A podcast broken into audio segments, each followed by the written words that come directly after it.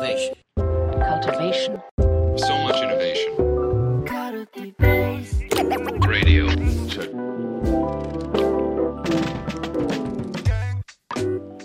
はい、皆さんこんにちは。えー本日はファシリテーションラジオということで、えー普段耳ぐりでファシリテーターをしております田畑と、あともう一人、普段はデザインラジオの方で話しているダンこと小田さんの2人はいでお送りしていきたいと思います。よろしくお願いします。よろしくお願いします。ファシリラジオ出んの初めてじゃないですかね。お意外となぜ出ていないのか。まあ、今日はまさにちょっとそのファシリテーションとあるいはデザインの交差点になるようなちょっとこう探求的な話をできたらなと思ってるんですけど、えっと、今日キーワードはですね好奇心ですね。はい、はい。でちょっと前段のご紹介だけさせていただくと、あの先日先日って わかんないね。えっと2022年の年末にですねカルティベースラボのイベントで、えっと、好奇心をテーマにしたイベントをやりまして、まあ、そこでまさにあの好奇心という概念を中心にあの研究をされているあのゲストにお呼びして、えー私とあとダンサーの2人でちょっとこうパネリストとい。う形であのお話しさせていただいた回があってなのであのちょっと好奇心っていうものががアカデミックにはどんなものかとかそういったところまさにそのラボのアーカイブでもあるのでそちらもぜひ見ていただきたいんですが、まあ、今日はあの別にそちらを見ていただいていない方でもあのこのラジオ自体は聞いていただけるんですけど改めてあの好奇心っていう概念って結構奥深いよね。うん。とかあの結構考えがいがあるなというふうに思っているので改めてこうファシリテーションっていう観点でうん。このラジオ今回は少し探求してみようかなと思っております。というわけで早速なんですけどちょっとこのまま私からあの改めてファシリテーションにおける好奇心っていう概念のこう奥深さみたいなちょっとどういうふうに感じてるかというとあの普段耳ぐりでは結構個人の衝動っていうものにあるいは創造的衝動っていうものに目を向けたりあるいは対話を通じて価値観やっぱこう氷山の下の方とか根っこの方みたいな、まあ、こういった価値観とか、えーその衝動っていうものをとてもこう一つの起点として大事にしていくっていうところはかなりこう繰り返し話しているところかなと着目しているところかと思うんですけど、まあ、一方でここら辺ってじゃあ僕がダンさんの価値観を知るとか衝動に目を向けるってまあやっぱりちょっとこう体力のいる仕事だったり別に少し話して見つかるものでもないとかあるいは本人も私の衝動はこれですってね必ずしも明確に言語化できるわけでもなかったりするから、まあ、大事なんだけど一方でそれなりの胆力を要するような概念でもあるかなとはあの良くも悪くも思ってるんですよね。でそそれを前提とした時にもうちょっとこうカジュアルなというか日常の中で、えっと、ピックアップしやすいものとかうん。目を向きやすいものっていう観点で考えた時になんか好奇心ってよ良い意味での軽さがあるなってなんとなく僕自身のイメージではあってうん。結構この日常の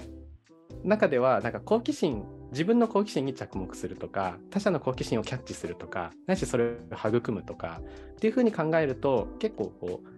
衝動を大事にするぞっていう時の肩の力の入りを少し抜いてアプローチできたりするところあるんじゃないかなっていうちょっと漠然としたそんな感覚があってなのでちょっと改めて好奇心に着目するとか好奇心を育むとか自分の他者の好奇心に目を向けるってどういうことだろうなっていうのを少しこうダンさんと話していけたらなと思ってます。はい、というわけなんですけど改めてちょっとこの辺の少し私ここまで話したことでなんかダンさん浮かんでることってあります？いや好奇心と衝動ってどっちが重たいんだろうっていうのをなんか気になるなっていうのがあって。聞いてる人からしてもなんか、うん。いろんな人いるんじゃないかなって気は。うん。だ私好奇心ないんですよねっていう人もいるじゃないですか。うんうん。割と。あこうそういうふうに話す人もいるよなと思っていて。うん。まあなんかそのまあどっちかってことはないんですけど好奇心っていうものもやっぱりみんなどういうふうに捉えてるか次第だとは思うんですよね。うん。で多分僕とタバスさんの共通認識でいくと多分好奇心に対する軽さっていう認識はある程度一致してる気はするんですけど、まあ要はそのなんだろうみたいな気持ちとしたら、なんかそういう感覚みたいなところが一つ、まあ、好奇心なのかなっていうふうに思っていて、うん。まあ、もっと言うとやっぱりなんだろう自分がこれなんだろうって思うことを日々の中でどれぐらいキャッチできてるか。うん。多分あの思ってはいるんだけどキャッチしてないっていう。それ自分自身が何に何だろうと思ってるかを自分でもキャッチしてない。そうそうそう、自分でちゃんとそれ捉えられてないんじゃないかなっていううん。ところは結構あるよなと思っていて、まずやっぱそこは結構大事になってくるだろうなっていうのは今の話聞いてて、うん。うん、自分がなこれなんだろうって思ったことをどれぐらいキャッチできているか、うん。いい最近なんなんかありました？えー、あ面白いでですも。この1週間でうんあなたが何だろうとかなんでとか気になるとかちょっとこう目がいったものとかなんか頭をよぎったものなんですかっていうのはでも必ずいっぱいありそうだな。でもやっぱりキャッチできてないですよね。こうやってメタ認知しようとすると流れていフロー的ですごく難しいかもしれないね。うん、それは結構なんか大事な気がするというか。最近はねなんで日本の学校とか保育園ってずーっと変わらずあの上履きなんだろうって。あ あのちょうど私は今3歳の子供がいて、はいは裸足モードから上履きモードに保育園で変わってるんですけどうわー30年前の自分と変わってねーって。まあいろいろ調べるとねあのもちろん今は発達した改善された上履きとかいろいろあるんだけど、でもやっぱり日常世界の中ではほとんど皆さんがイメージするあの足の甲にゴムがある スリッポン形式の上履き。あ、はいはいはい。ほとんど変わってねえな。あまあ、それでいくとあれ、あれですよね。あの学校ネタでいくと一つ知ってるのが、なんで水泳の時帽子かぶるんだろうっていう。あー確かに学校のプールって。あれって日本だけらしいんですよ。上履きも、まあ土足文化があるないとはね、あるけどそう、そうそう上履きとかも日本だけとも聞くし。で、なんか水泳の帽子に関しては、うん。あの一つネタがあって、あのー当時学校教育に水泳を導入しようとした時にうん。どういうふうに教えたらいいか分かる人が全然いなかったと。うん。でその時に、えっとその水泳の帽子を作ってたメーカーさんが、えっと要はその教え方と一緒にこの帽子がを使ってこうやって教えるといいですよっていうふうにカリキュラムを作ったらしいんですよね。こうじ、自分たちの事業とそうそうそうそうそう。うまく組み合わせるような方法を提案した。まあ、どどっちがねあの上だったか分かんないけど帽子を売りたいだったのかやっぱちゃんと水泳教育したいだったのか分かんないけど、なんかやっぱそういうところからその文化になっていって今日本の学校教育では帽子をかぶるになってるっていう流れが結構あるらしいっていうのがあってまあまあでもあれですよねなんで帽子かぶるんだろうみたいなことやっぱ誰も考えたことないと思うんですけど私、まあ、でも考えたことは実はあるかもしれないよね。でも、あるかもしれないよぎよぎったことすら本人も忘れてるとかね。うんうんそうキャッチしてなんかそれを行動に起こしてみたいなことをどれくらい積み重ねられるかとかうん。かそういうところは結構大事だったりしますよね。うん。やっぱ一旦この好奇心っていうものを、まあ、不意に浮かぶそういったなんでだろうみたいな疑問とか、ちょっとこうスルーしないで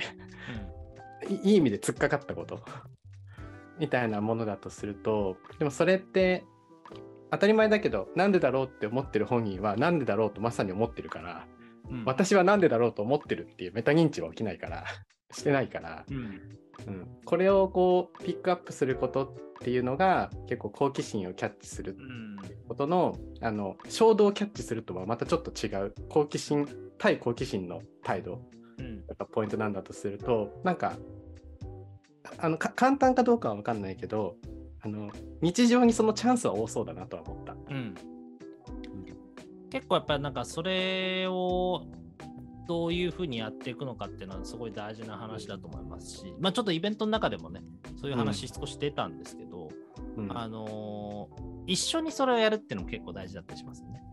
あ一人で自分が何に好奇心持ってんだろうって精察するだけじゃなくてうん。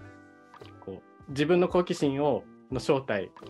それこそ今週何になんでだろうって思ったっていうのをダンとこう話しながらまさに今思い出してるようなっていう。うんうん。それが多分例えば普段今ちょっと僕とタバスさんは日常業務の中でん一緒にうん。やる接点があんまないんでそういう話なかなか共通の話題で出てこないんですけど、うん。あのーに普段一緒に働いてる人の中でなんでだろうと思ったことあるっていうところから会話してみると意外とこう相互に発見があったりとかうん。あここは気になってるんだとかなんかここに関心があるんだなと。まあちょっと問いかけ方気をつけなきゃいけないかもしれないですね。なんかこう、気になってるとこあるだと、問題を指摘してほしいみたいになっちゃうかもしれないけど、だね。もうちょっと軽い軽い感じで、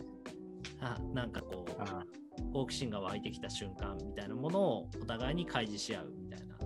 うん、あ確かにこのプロジェクトを例えば一緒に進めていくって中でももちろん例えばプロジェクトの初めのアサインをうん。検討する時とかも、まあ、このプロジェクトそのものが何を目指すかとか何が課題として持っているかってだけじゃなくて例えばダンがアサインダンのアサインを検討するならダンにとってこのプロジェクトはどんな意味を持つかとかうん。このプロジェクトでダンは何を探求したいかみたいなある意味衝動とか好奇心とか価値観とプロジェクトの方向性っていうものがこう重なるような点を探していくコミュニケーションは結構節目節目では意識的にね取るってことは可能かもしれないけどでも節目の中でパッとマイク向けてその時浮かぶことがあればいいが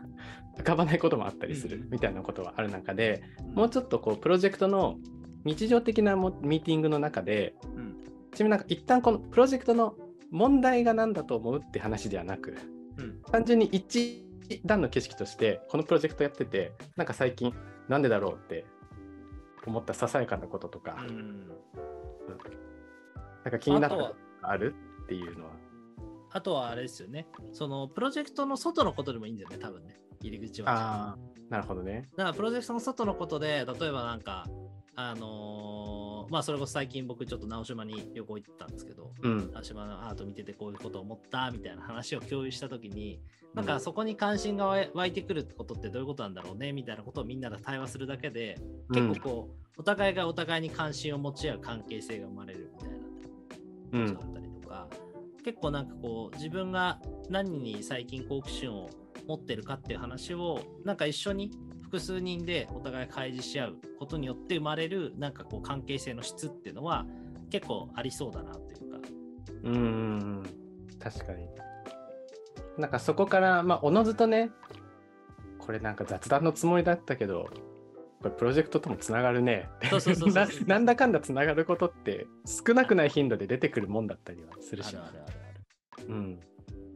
あとはこう今ってダンは最近何にちょっとこう疑問を持ったとか田畑どういうことにいや上履きにさとかってあったけどだ同じものを対象にしてこれに関してなんかふっと気になることって何かっていうちょっとよく対話型干渉とかの構造に近いような、うん。なんかそういった形もコミュニケーションとしてはどちらもありそうだなとそうですね。そうだからやっぱり書き出して一緒に眺めるとかうん。あってもいいかもしれないですしなんかその今言ったオブジェクトを見てでもいいかもしれないなんか対象物をちょっとちゃんと置いてあげてそれを一緒に眺めながらななその気になっていることを語り合うみたいな感じの場をちょっと作っていくっていうのは結構大事だしうん。むちゃくちゃやりやすいアプローチ。うん。うん。うんなるほどね。わかんない。なんか例えばこの1週間で気になったツイートを最初にねああだけでも面白いかもしれないし。いいねをつけたやつとかあれいいねがめっちゃついてバズってんだけど自分はつけなかったやつとかね。あーでもいいねとか結構使えそうですね確かに。うんうん。何にいいねをしてたかを開示し合うっていうのは少しなんかあいいねをしてるっていうのは好奇心の表れでもあるかもしれないから。それがねこう肯定的好奇心かもしれないし批判的とかもあるかもしれないし、ういろいろまたそこはね深掘りようがありそうだけどもっとね、深いとブックマークしたやつとかね、そうだね Twitter でブックマークしてるって結構またちょっと違う意味合いがありそうな気がするんですけど。あーでもなんか今それを想像したらちゃんと恥ずかしいかもしれないって思った。だからいや1週間の自分のいいねとブックマークを開示する例えばさ本棚開示するのもさなんかちょっと恥ずかしい気持ちがあったりとかあるけどそれってやっぱり恥ずかしさって結構好奇心において割と近い領域にある気がしてて、ねそうだね。自分がこれなんだろうって思った奇妙なものに目を向けてるっていうこと自体が結構、うんある意味偏りがあるわけじゃないですか。だしなんか素の自分がやっぱりそこに透けて見えるうん感じがするなって思った。だから他の人になんでこんなこと気になってんだろうって思われたら嫌だなみたいな。そうだからそのまあそれが嫌だなっていうそわそわとの時もあるし、まあ、そうじゃない時もあると思うんだけどうん。先生はなんか自分が 見つかってしまう感じ。見られる感じっていうのがまさになんか生のものを見られる感じというか。まあでもその中でね全部っていうよりか1個だけでもね、やっていくだけでも全然違うと思うんですけど、なんか、そういうふうにして関係性をちゃんと育んでいくっていうことをいかにこう場としてやっていくかっていうのはなんかむちゃくちゃ大事そうだなっていう気は。あ、いいな、ちょっと、今度ミーティングのチェックインで、いや、そうですよね。ツイッターいやでいいにしたやつ。で面白そう使いやすそうですね。これさ、でもさ、その、ととはいえね、まあ、そういうやり方として言って、こういろいろあるよねっていうの、今ちょっといろいろ出てきたんだけど、なんか、とはいえ、結構、この、なんて言うんだろうな、自分の好奇心が、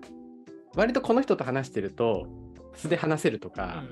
あるいはこう話してると、なんて話してるうちに生産されてくる好奇心が。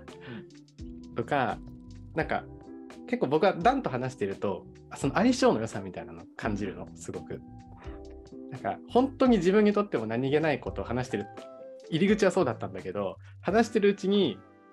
自分はこういうことに好奇心を持っているって再発見が起きたり、むしろ話す前より話しながら探求心が湧いてきたりとか、結構この好奇心をキャッチし合うツボだったりないし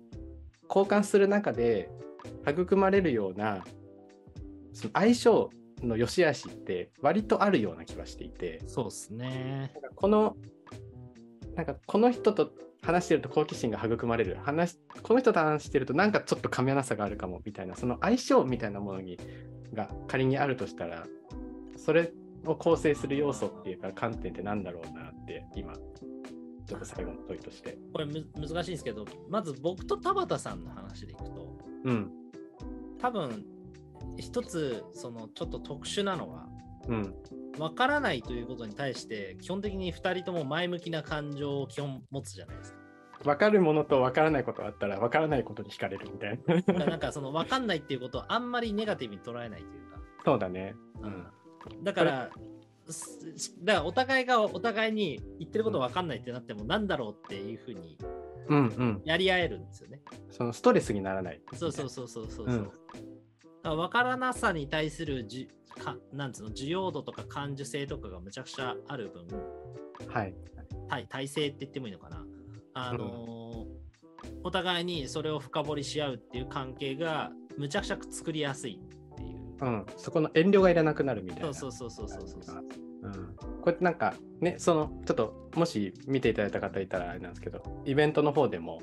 こう人って分かることと分からないことのこう領域があった時に分からなすぎることに対しては結構探求心持ちにくくなるみたいな。ただこれどこまでを心地よい分からなさでどこまでを分からなすぎるかっていうここのギャップ幅の広さって人によって違う。ないしその同じ人でもテーマによって違うっていうあったんだけど今の話で言うと僕とこうダンはおおむねどんなことに対してもこの許容とか心地よく思う分からなさのレンジが広くその広さがい割と一致している感じみたいな。いやだ。からそのあとはお互いの分からないっていうことに対してのこううん。感情の発露の仕方もいい気がします、あそのえ何言ってるかちょっと分かんないんだよねみたいな感じで言うのか、ーはい、なんだはって、い、や何言っても分かんないよねっていうのかうわまた分かんんないこと言い始めたとかって楽しんでる感じが。でも田畑さんそれじゃん。うんうん。なんかその分からないっていうことをどうやって表現するかあこれ結構重要な多分ポイントだなと思ってて関心を持ってるという前提で分からなさを開示するのかなんかわ、わ分かんなくてなんか面白くないなのか理解できないなのかそういう感情である種相手をちょっとこう、なんつうのかなもうちょっと分かりやすく説明してくれないみたいな感覚にさせる表現の仕方なのかっていうところは、多分大きな差になるんじゃないかな。なんか後者のその感覚をさその何気なく自分が話してでダンの反応がいやちょっと何言ってるかよくわからない。でそれ以上は別にダンは発してないんだが僕はもうちょっと分かるように言ってよとかうんその共感できるような感じ言わなきゃいけないかなって駆り立てられると例えばそれが本当に僕自身が偏愛で偏愛をしていてこう何としてもプレゼンしたいんだっていうテーマだったらそこでもう一回スイッチ入るかもしんないけど、ほとんどのことは別にあなたに分かられることが目的ではないからみたいな感じで別にそこまで頑張頑張る必要もないし。そうそうそうそうそう。なんか、わからないということをもうちょっと、まうん。あ、その軽く捉えてわ笑いに変えるというかだからやっぱりなんかね今唐突にあのあの松本人志が頭の中に出てきたんですけど 何言ってるかちょっとわかんないですよねみたいなこと言うじゃないですか彼、うん。でそれを笑いにするじゃないですか、うん。あのいろいろ聞いた上でうんうんって何言ってるかわかんないみたいな感じで笑いに変えるっていうのはあると思うんですけどあれも多分一つのテクニックだと思っててうん。なんかそれによってこう軽さが生まれる。わからなさ。あーだから、何言ってるかわからないな、かっこ、もっとわかるようにまとめてよって話と、何言ってるかわからないな、かっこ、でもあなたはそれ面白がってるんだね。ちなみに僕ももうちょっと興味持てるかもしれないって、この後ろ側になんかニュアンスとしてつながるかっこによって、すごくこう触発構造が、ま、真逆のベクトルになり得るっていうのは、うんそそれは結構コミュニケーション上のポイントとして大きそうだな。あ僕もなんだかんだそこの体制がついたのってうん。あのみまあ特にミミクリ時代からそうですけど何言ってるかよくわかんないキャラだったじゃないですか。うんうん。でそれをまあ意味の世界の住人っていうふうにあー揶揄してもらってたわけですよね。うん。であれがある種のアイデンティティもなってたしあある種それが、まあわからないっていうわからないけどやってることは面白いよねっていうふうに認めてくれてる感はあった。ああ、なんかこう、アイデンティティと課題、成長課題のもちろんこう裏表みたいなところあるんだけど、なんか、わからないっていうのをやっぱりハリセンで 表現するみたいな方が、うん棒で叩くじゃなくてっていうのは。そうねそうねちょっと笑いに変えるっていうかうん。なんか、それがもうちょっとできるとうん。もっとわからないっていうことを面白がるというかうん。向き合うというか、あわからないことを見つけたなんかちょっとボケるうん。ネタができたぞぐらいになってもいいと思うんだけど、なんねかそういう感覚って結構大事そうだなって気がします。それとこう、もし、まあ、ファシリテーターかもしれないし、マネージャーの人が、例えばメンバーの人の話を聞いて、どういうことに興味持ってんだろうとか、衝動持ってんだろうみたいなことを、なんかこう、ひ引き出そうと、あるいは分かち合おうとしたときに、当たり前だけど人が違うから、なんか100個出てきたら99個ぐらいは分からないことの方が多いはず。うん。